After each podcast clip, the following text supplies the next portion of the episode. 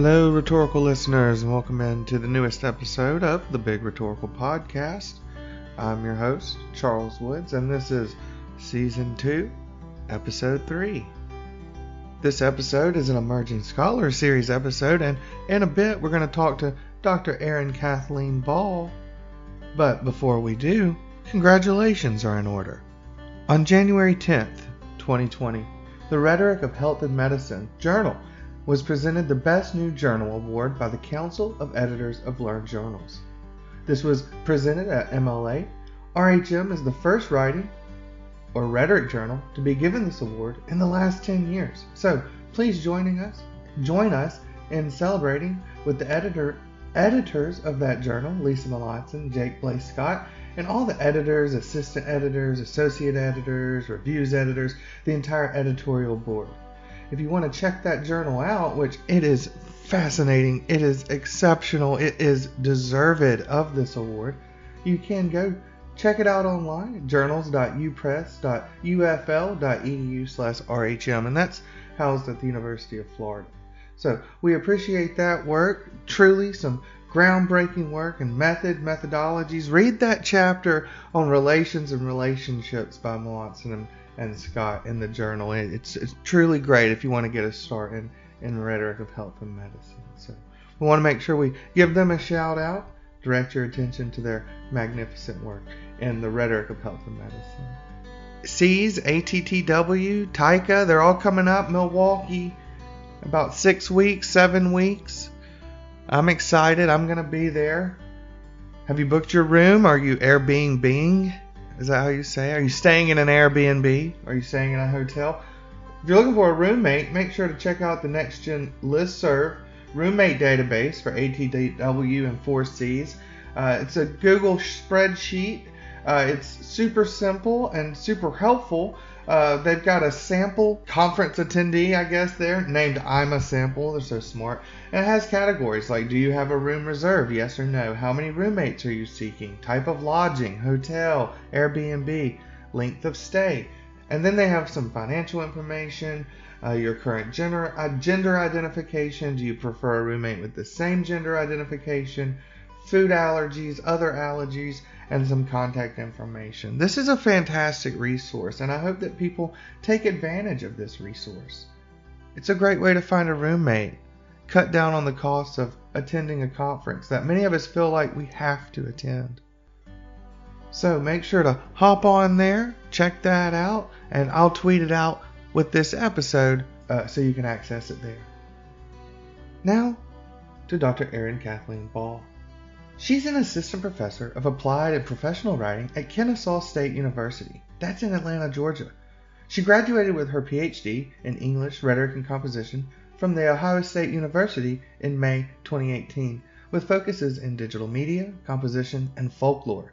She's a part of the Praxis and Topoi section editor collective for Kairos, a journal of rhetoric, technology, and pedagogy, as well as design editor for Computers and Composition Online.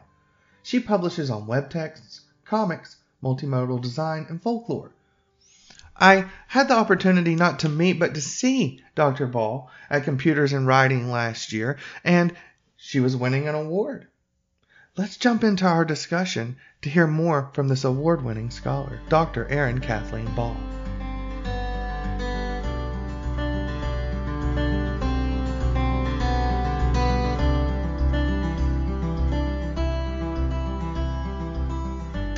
I mentioned that you're in Kennesaw now, but that's not where you've been. You've only been there for about a year, like you mentioned. Mm. You started off your bachelor with your bachelor's degree from Creighton University, yes. and that's in Omaha, Nebraska. Are you from Omaha? I am not. No, so I'm from uh, Minnesota originally, small town uh, called Pine City, uh, north of the Twin Cities, south of Duluth, up on I-35. Um, so yep, so grew up in Minnesota, and then um, started my various meanderings when I started with um, my, my bachelor's at, at Creighton in Omaha. What what led you to Creighton?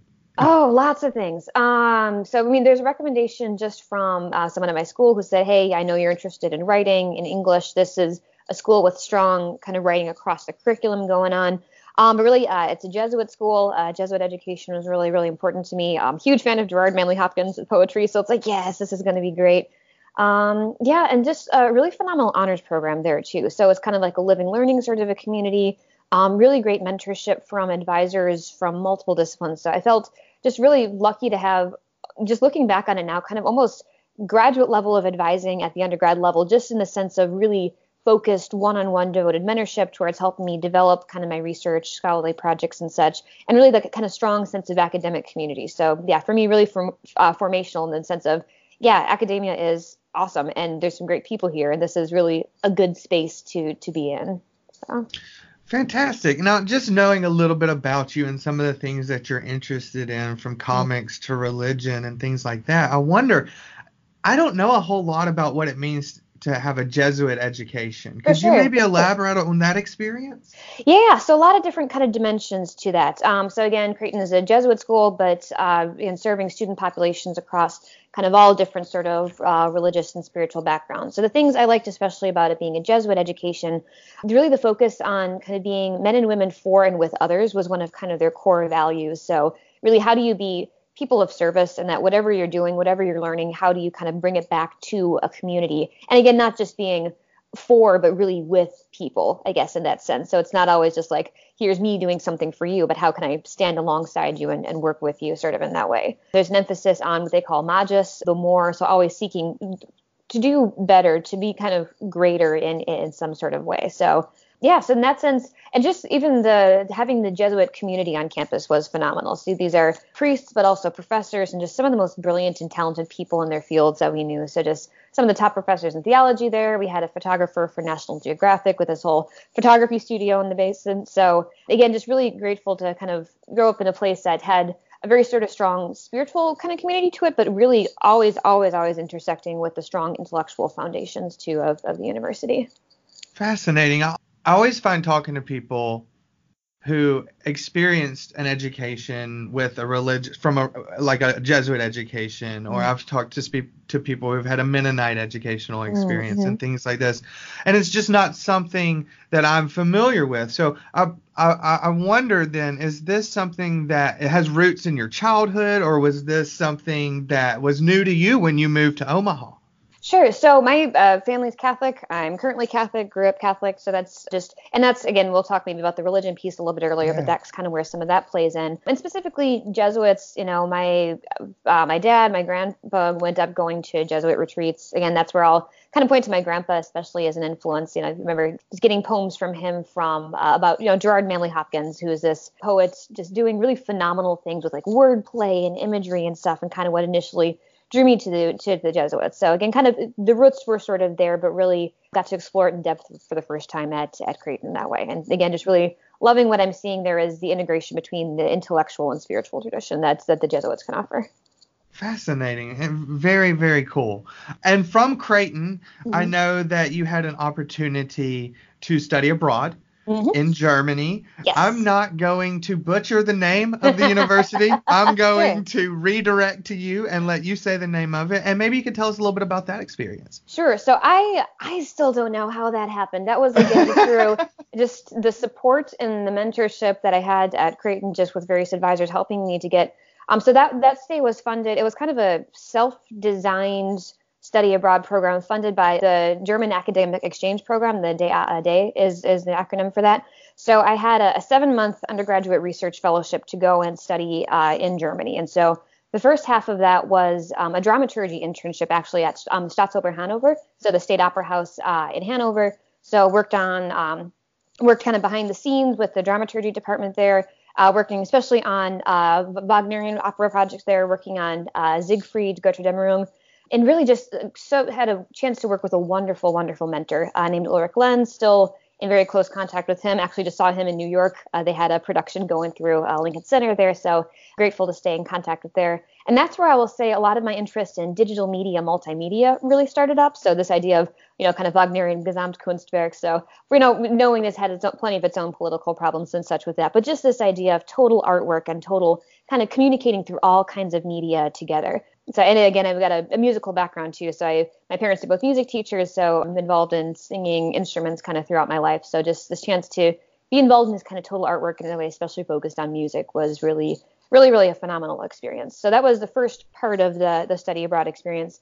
Second part was at uh, uh, University of Eichstätt in the uh, in near the Munich area. And so that was that was again kind of a bit more of a traditional university study, just taking a semester at the university, taking classes in German, I took, I took, I don't, again, I still don't know how this happened. I took a master's level photography class in German at some point, and my pr- proudest moment was giving, giving a half hour presentation in German on these various uh, photographers. Um, and I got an A in the class, and I still don't know how that happened entirely. But yeah, that's awesome. was, I was, I was pretty proud of myself. But Eichstätt was beautiful, just this little fairy tale kind of town. Really, yeah, just very, very picturesque.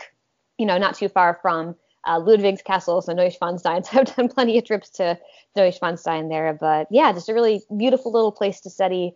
And really excited just to have a chance to kind of live outside of an English speaking context and just to operate on, in a daily basis in just in a, a language that wasn't my first language. So I really grew a lot from that experience. One of the connections I feel like I'm making here is between your Jesuit education and this with the people, not Mm. for the people, Mm. and the idea between total artwork, artwork, Mm. which is completely new to me. But what, Mm. based on what you're saying, I'm thinking there might be some thematic connections there. Sure, and I will maybe make that bridge via folklore, which is kind of one of my areas of study that I got into in my graduate program. So this idea of uh, again, you know, studying kind of people where they're at in their kind of daily life and everyday sort of lived circumstances. Again, not, not always recognizing that whenever you're coming to a new group of people, you have something to learn. You have something, hopefully, something to offer, but also something to learn from them in the process. And really just is focused too on you know the, the aesthetic elements of daily life and kind of daily lived experience how do we think about this kind of total cultural system in which we live and all these various different ways that we make meaning in, in aesthetic kind of ways and in, in, how we live. So again it's very which connects again eventually to to writing i think in some way but very much through multimodal composition and how do we yeah make meaning through multiple uh, multiple meaning making channels in our everyday life Okay. Well, you mentioned graduate work, and I know Mm-hmm. that you moved from from Creighton, so you're doing this triangular thing. I see from Minnesota Mhm. down to Creighton, and then back east to Mhm. uh to uh, uh, the excuse me the Ohio State. University. Just for our listeners, Erin ducked her head and then kind of sh- put her hand over her face.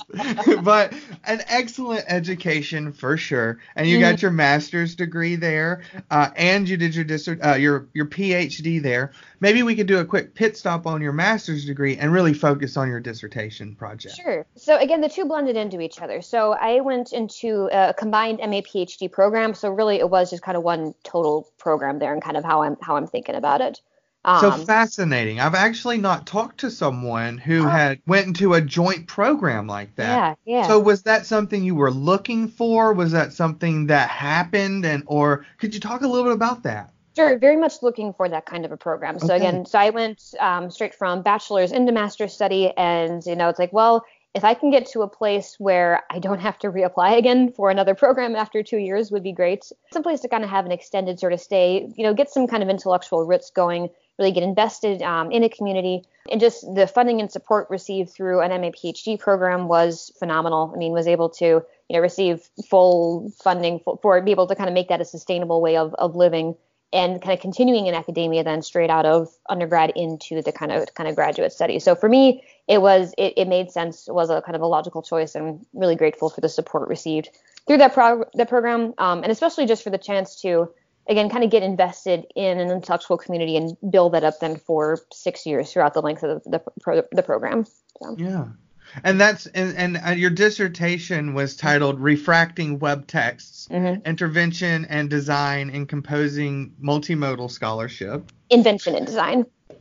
Oh, what did what word did I say? Oh, you said intervention, which is totally fine. Intervention. which would also be a super super cool project. But it's like if anyone asks me to speak to intervention, I don't know if I can do that. So, You but I know, can no, no, you know what I think it was actually. The, Mhm. the uh, Will Banks is on Oh. campus here th- right now, and this the computers and writing CFP kept Oh. saying interventions, Yes. interventions. Yeah. Okay. That or either I just misread it. yeah. Nope. It's all good. It is a, an important term, and I hope someone does that dissertation in the future. Sure, sure. So let me re-say it. It's refracting web texts, invention and design in composing multimodal scholarship. Yes. And I believe, if I'm not mistaken, that your dissertation was awarded the Hugh Burns Award uh, at Computers and Writing. Uh, I was in the room. I actually saw you receive that award. Oh, so congratulations thank, on thank that. You. Sorry we Sure. didn't get to connect earlier on that. So thank you. oh yeah, for sure. So tell us, for those that weren't in the room, right? Tell us a little bit about that that dissertation, and feel free to elaborate on content, any context that we need, and also just the process. Sure. So the project was um, a born digital dissertation, um, so completed under the direction of uh, Dr. Jonathan Buehl, Christa Teston, uh, Dorothy Noyes, and uh, Susan Delagrange. So really glad to have a very kind of inter- interdisciplinary committee in, in the way so people with technical communication, visual rhetoric and design, folklore, all involved in in advising this project. So the project itself was looking at um, the process of composing, uh, creating born digital scholarship, web tech scholarship, and what does that look what does that look like at the beginning when you have sort of a first idea for a project? What does that look like at the end? How does the project change along that way? And what are the things that kind of make it, make it shift? What are the forces that, you know, for whatever reason, my design took a different direction? And coming especially with Cheryl Ball's argument here that um, design and argument are very, very inter- always intertwined. So in that sense, if the design is shifting, the argument is shifting, and what's really influencing that process? So I looked especially at influences of people who kind of shaped the sort of process of making Born Digital Scholarship. Um, looked at uh, the tools and technologies we're using, metaphors and such, and really was taking autoethnographic methodology then. So really taking, so I did was about a 10 month study on my own web text composing work. So really just in-depth recordings of my own kind of composing process there, screenshots, video recordings, notes, drafts at every single stage. So really just uh, built up a, a, a very I should say very narrow but deep, I guess, kind of body of scholarship there in some way, just to look at to kind of trace some of these processes across time. And then yeah, and then from there also did some uh, interview work with other people composing web tech scholarship too, drawing on like published uh, narratives of these stories, um, interviews, just to kind of at least triangulate my process a little bit more with what other people are doing in the field. So yeah, so that was kind of the data collection argument process there. Um, but then making it into, I was so lucky to work with a committee that let me do a born digital dissertation. Um, there's precedent for that set already, fortunately, uh, at Ohio State.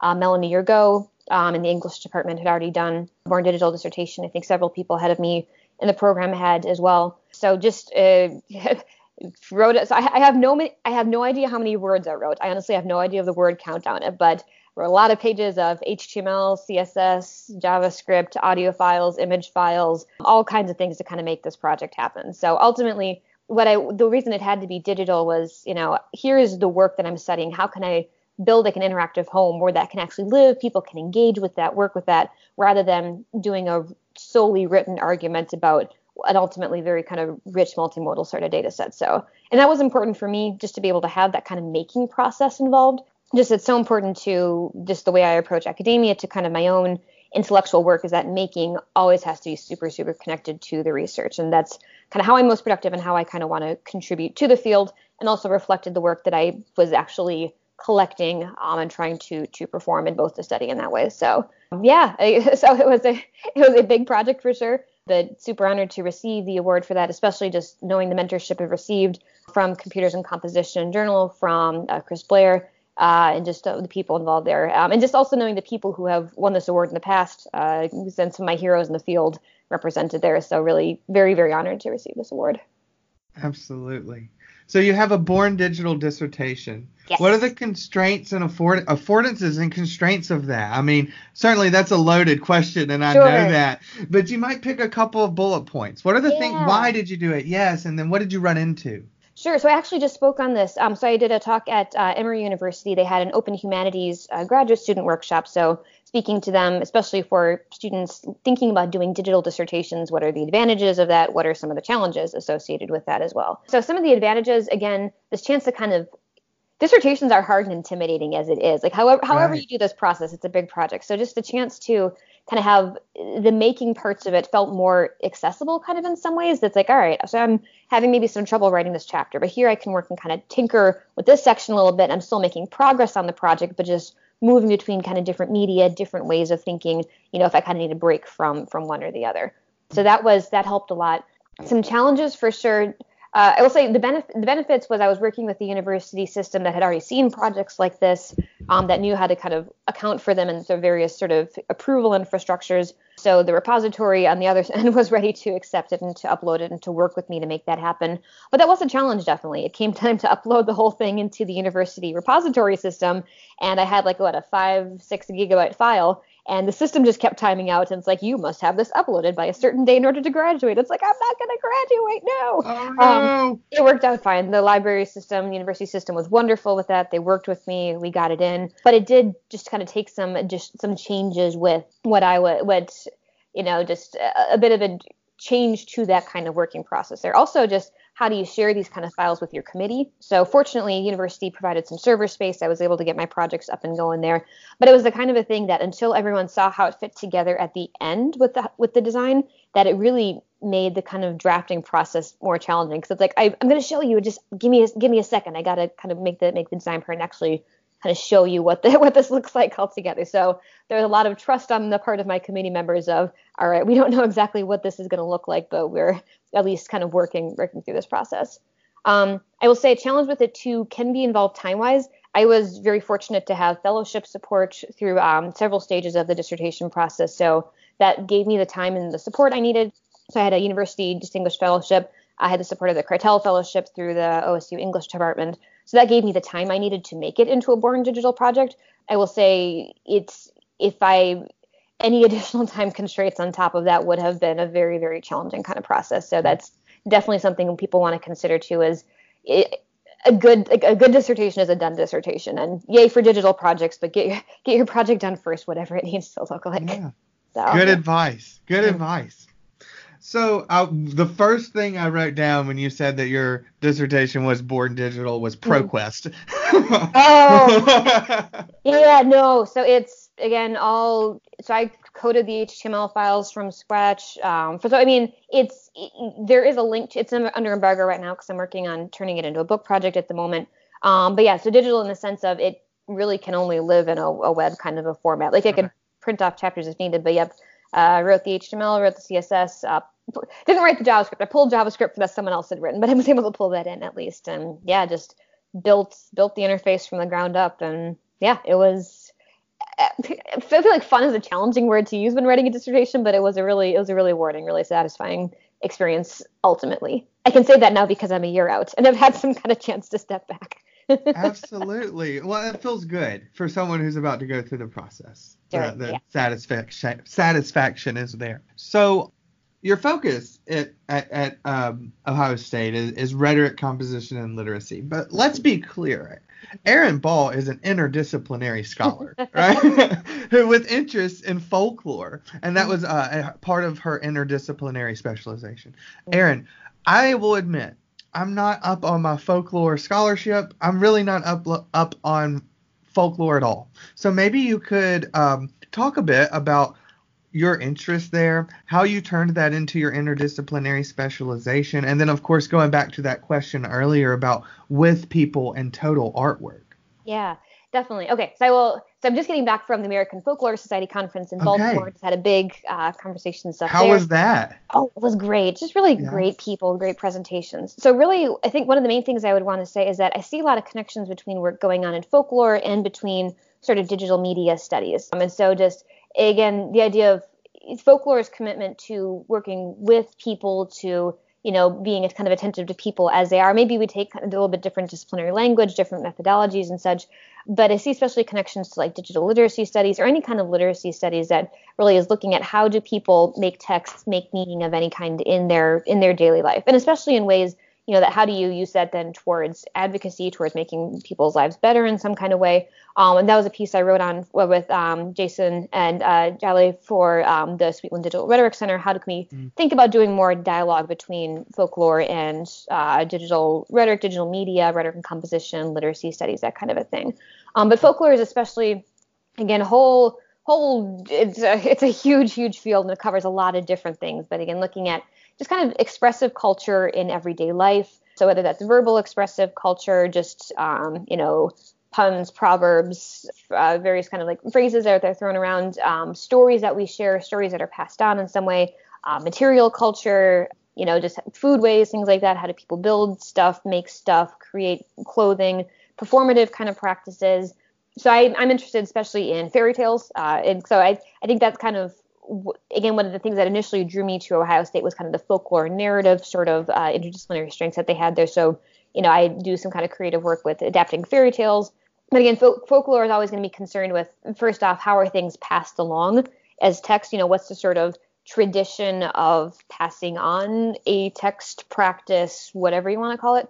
Um, but then also with variation, how does that change to it? Um, so like when you pass things along, how do they change along the way? Uh, and I think honestly, just think, looking back even at my dissertation at you know these multimodal scholarly pieces, how they change both you know both continue and change. I think that was influencing a lot of some of my my interest kind of there. Um, but yeah, that's folklore in a nutshell. Um, just for uh, just for kind of a brief, a bit of a brief summary there. And really encouraging. Really would love to see more dialogue between people in digital rhetoric, digital media, and folklore sort of studies. That's I think one of the areas I really want to be working towards in the future is kind of bringing some of these areas together.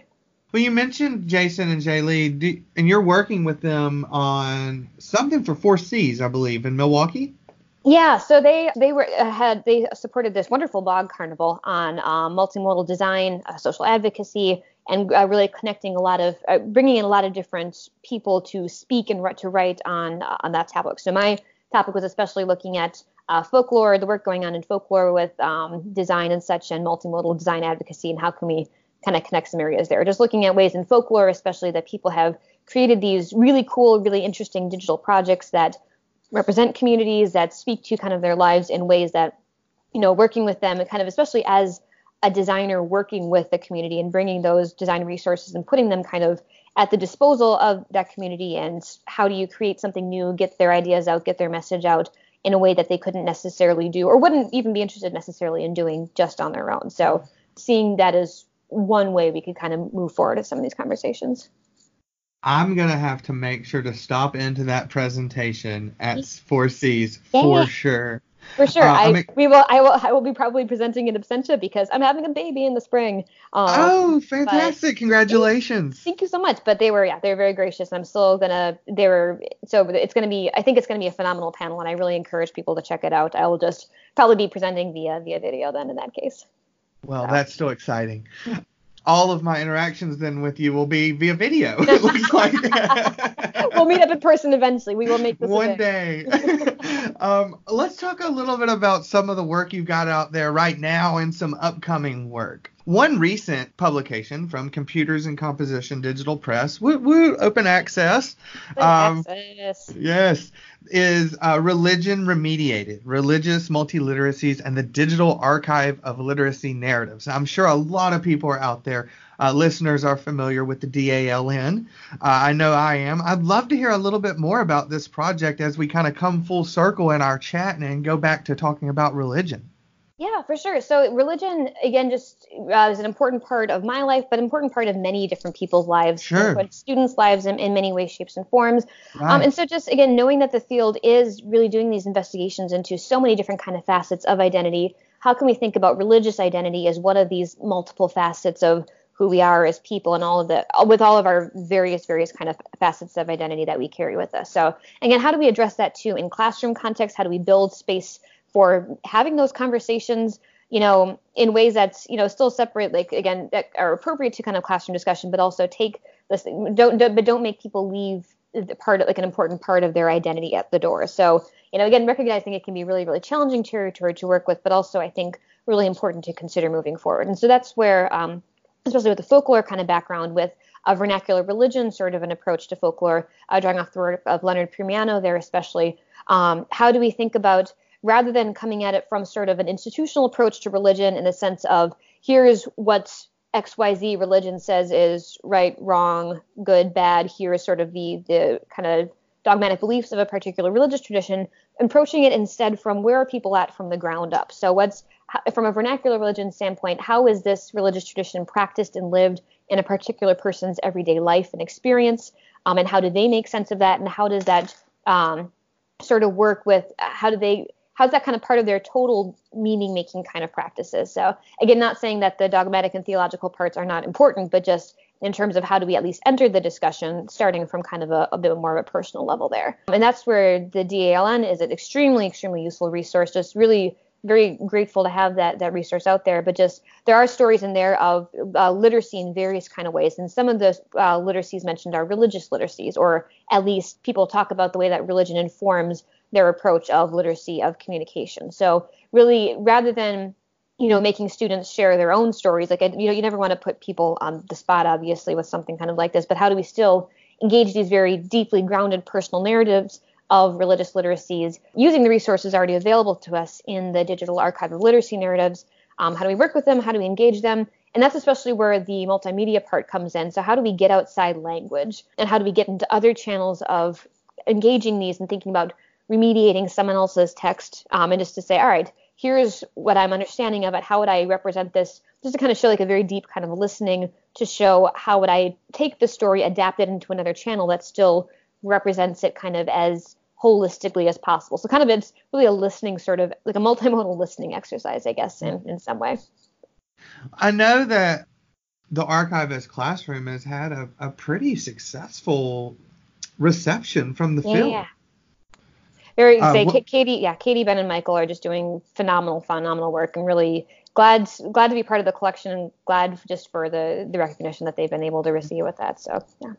Excellent. I'm so glad that that was a great experience for mm. you. And you've got another article coming up uh, in TCQ, Technical Communication Quarterly. Yeah, got a special issue coming out a on comics. Special... Say comics and graphic storytelling in uh, technical communication. So uh, I mean, one of the co-editors on that with uh, Sergio Figueiredo and Rich Shivener. So two really phenomenal colleagues. Uh, Serge is at KSU. Um, Rich is up at uh, University of York York, yeah, it's yeah, York, yeah, York up in Canada.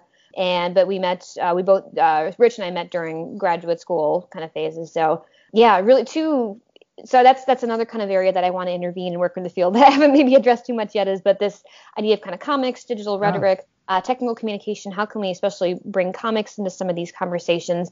Um, and really grateful to be working with Serge and Rich on that. They're both doing phenomenal work in comics. Mm. So how did that project come about? How what's the genesis of that of that special issue? Sure. So uh, Rich and I have been working on um, a couple of comics-based pieces. Uh, Serge and I have been working on a couple comics-based pieces and such. So sort of realizing that okay, here here is this. We you know there's a call for special issues on technical communication quarterly, and really we want to see you know what are what are some ways that we can think about building comics eh, or invite people to kind of write a little bit more about comics and technical communication. So I think there's been increasing attention to, you know, aesthetic elements of technical communication, maybe especially sort of in game studies and such. But really the last special issue for visual rhetoric for TCQ wasn't was still probably about 20 years ago or so. So how can we think about addressing some of these ways that comics are you know, increasingly making their way into rhetoric and composition kind of studies in different sorts of fields, and really invite this to see these people who are already doing some phenomenal work in comics and technical communication, bring them together into a special issue and really get some of those kind of conversations going. So, yeah, really excited just with some of the contributions we've received so far. Really addressing kind of a range a range of dimensions of comics and technical communication, and really excited for people to read the read this one once it's out. Is this a first type of issue, sort of like this, that TCQ is, is doing, one devoted toward comics, or is there um, and I feel like there's a burgeoning interest in the field, but is where does it come from? I suppose. Oh gosh. ah. So no, so there's no, there's been very so I mean, Journal of Multimodal Rhetoric just did a special issue right. uh, on comics and as multimodal rhetoric. Um, let's see, Composition Studies Journal uh, did one recently on or did within the last uh, five, ten years or so on comics and composition.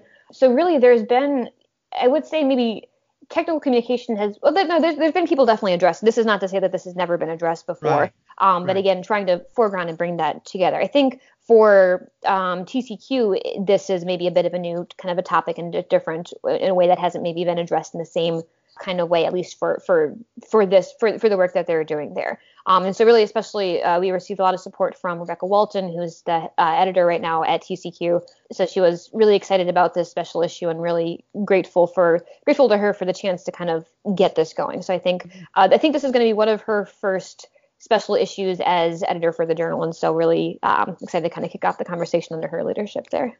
That's so cool. You know, when I think about comics, and I mentioned this before, I, I I'm not a gamer and I don't mm-hmm. read a lot of comics. Like those are the two things, and I consider myself kind of like a nerd, but those are the two things in my nerd culture that I just didn't get for some reason. So I'm wondering, like, the connections I make are to visual rhetoric, right? So it's interesting to see different fields or different journals that necessar- aren't necessarily devoted to visual rhetorical studies taking up the call to, to do work with comics and things like that and mm-hmm. video games. Now, video games is something you do a little work with video games as well. Yeah, just starting to head in that direction a little bit, I will say. So I had the chance to work with uh, two colleagues at Kennesaw, again, Sergio Figueiredo, uh, Jeff Green, and we did a piece uh, for a special issue on films in the feminist classroom where they're looking especially at pedagogies of play. Um, so we were looking at uh, game design documents in workplace writing settings. So yeah, so that's that's kind of an area where I'm responding to what I'm seeing – sort of for so again my work is in web text so looking at these kind of multimodal uh, pieces of communication but for a student my students are not necessarily interested in, in, web text or at least in the same kind of way in terms of developing pieces of scholarship so what i'm okay. working with that is trying to respond to what i'm seeing my students interested in you know and how can i sort of use my expertise with web text to kind of think about how do we adapt that then to games, to comics, to these kind of multimodal forms of popular kind of culture that um, I'm super interested in from both a research and a personal kind of perspective, but also that speak to kind of some of their professional interests and to ways that they are maybe looking to implement web text slash kind of multimodal design in their own kind of work and practice. So yeah, so I had a chance to work with um, Serge and Jeff on that uh, the um, game design document piece, and then now trying that out for the first time in my workplace writing classroom uh, this fall. So that's we are you know we will we will see how that goes. You just started that assignment sequence now, um, and we're hoping to do some research with that and to see what they produce and what they think about it. So I'm I'm really excited for that. You'll have to keep us updated on that on that project. That sounds really cool for sure. Is there anything else you want to mention that we haven't covered yet that we can work into the conversation in any way? Uh, I, I, covered this, the questions that I sent you. For sure. You think you said a wonderful list of questions, so really, I'm really grateful for that. There, yeah, mm. just a couple, a couple of other things to mention. I, I feel like I, I have mentioned the field is such a wonderful and rich place for kind of rhetoric and composition of studies, and they're really grateful for the chance to do collaborative work with so many different people. Just to say, all right, here's you know projects that I could never entirely do on my own that I can but I can connect with someone else. Um, and just to say here's your expertise, here's mine. Let's see what we can kind of make together out of that. So that's so so I guess if my projects seem a little bit interdisciplinary and scattered in some ways, just because there's I'm kind of saying like you know who can I who can I work with and what can we kind of create together in new ways? And I think that's I look at that as kind of one of the strengths of the field rather than necessarily any kind of weaknesses there. Uh, oh, I could not agree more. Like I just want to wear a T-shirt to conferences or a shirt that's just like want to collaborate. Like, you know, like, I know, right? I will at the risk of saying like I I love doing collaborative projects and such. I love w- working with people and just writing with people. Again, I think that's one of the things I love most about academia is just being in a space where we're all writing, working, teaching together, and how do we support each other in, in that process. So, yeah, I guess a couple of other things just to mention um, that are really important to me: uh, digital editing and publishing.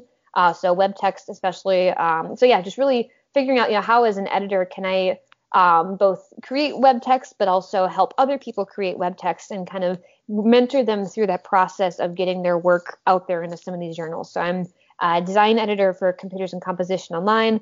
Um, and then I'm a new section editor for Kairos uh, Journal of Rhetoric, Technology, and Pedagogy. So um, part of a editorial collective there for the Topoi and Praxis sections. So that's just within uh, the last year or so. I've kind of started up that position. So yeah, really just glad to be so excited to be part of kind of web text production in this editorial way and looking at service to the field, but also to these people to people at again, coming back to the dissertation on web text invention, how do you get started with a project like this? How do you develop it? How do you change it? And really, how do you provide encouragement to people in that process too? It can be a very long term. These are these are not quick projects. These are very long term, potentially daunting projects. And how do you, you know, encourage people? Just I've received so much mentorship and encouragement.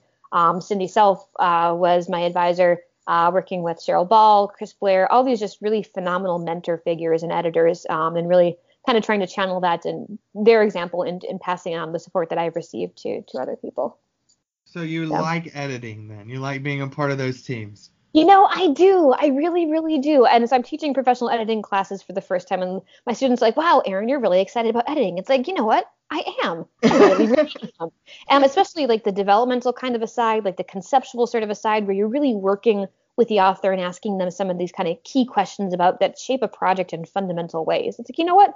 this is fun. This is cool. I really I feel like I'm helping people and I feel like, you know, again, I'm just learning so much from them in that in that kind of process too. So yes. So editing, especially these kind of crazy digital projects. It's like, all right, we have no idea how we're going to make this, but let's make it happen. I, I, I like that kind of work a lot.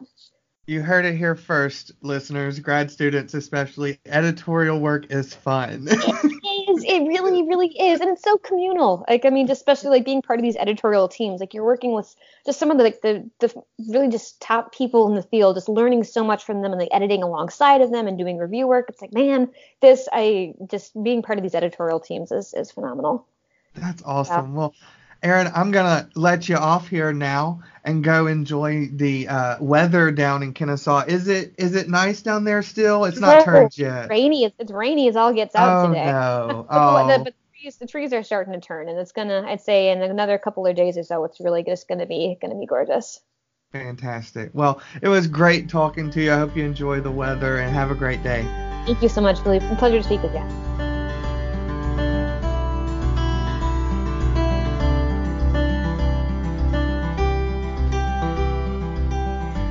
All right, rhetorical listeners, that does it for this week on the Big Rhetorical Podcast. I want to thank Dr. Bahl for joining us, for reaching out to us, and being a part of this space. Until next week, be kind to one another and always be listening rhetorically. Would you like to join Charles on the podcast? The Big Rhetorical Podcast, Emerging Scholar Series, is a unique series of podcast episodes specifically designed to highlight the life and career work of graduate students and other academics who enjoy discussing the development of their scholarship, their pedagogy, and their service to the fields and disciplines of rhetoric, writing studies, and technical communication. The Big Rhetorical Podcast, Emerging Scholar Series, offers participants the opportunity to contribute to ongoing conversations within our disciplines and beyond. This record of conversations eventually will be a vast catalog of dialogues, a digital archive with the potential to impact the knowledge making in rhetoric, writing studies, and technical communication, as well as adjacent fields.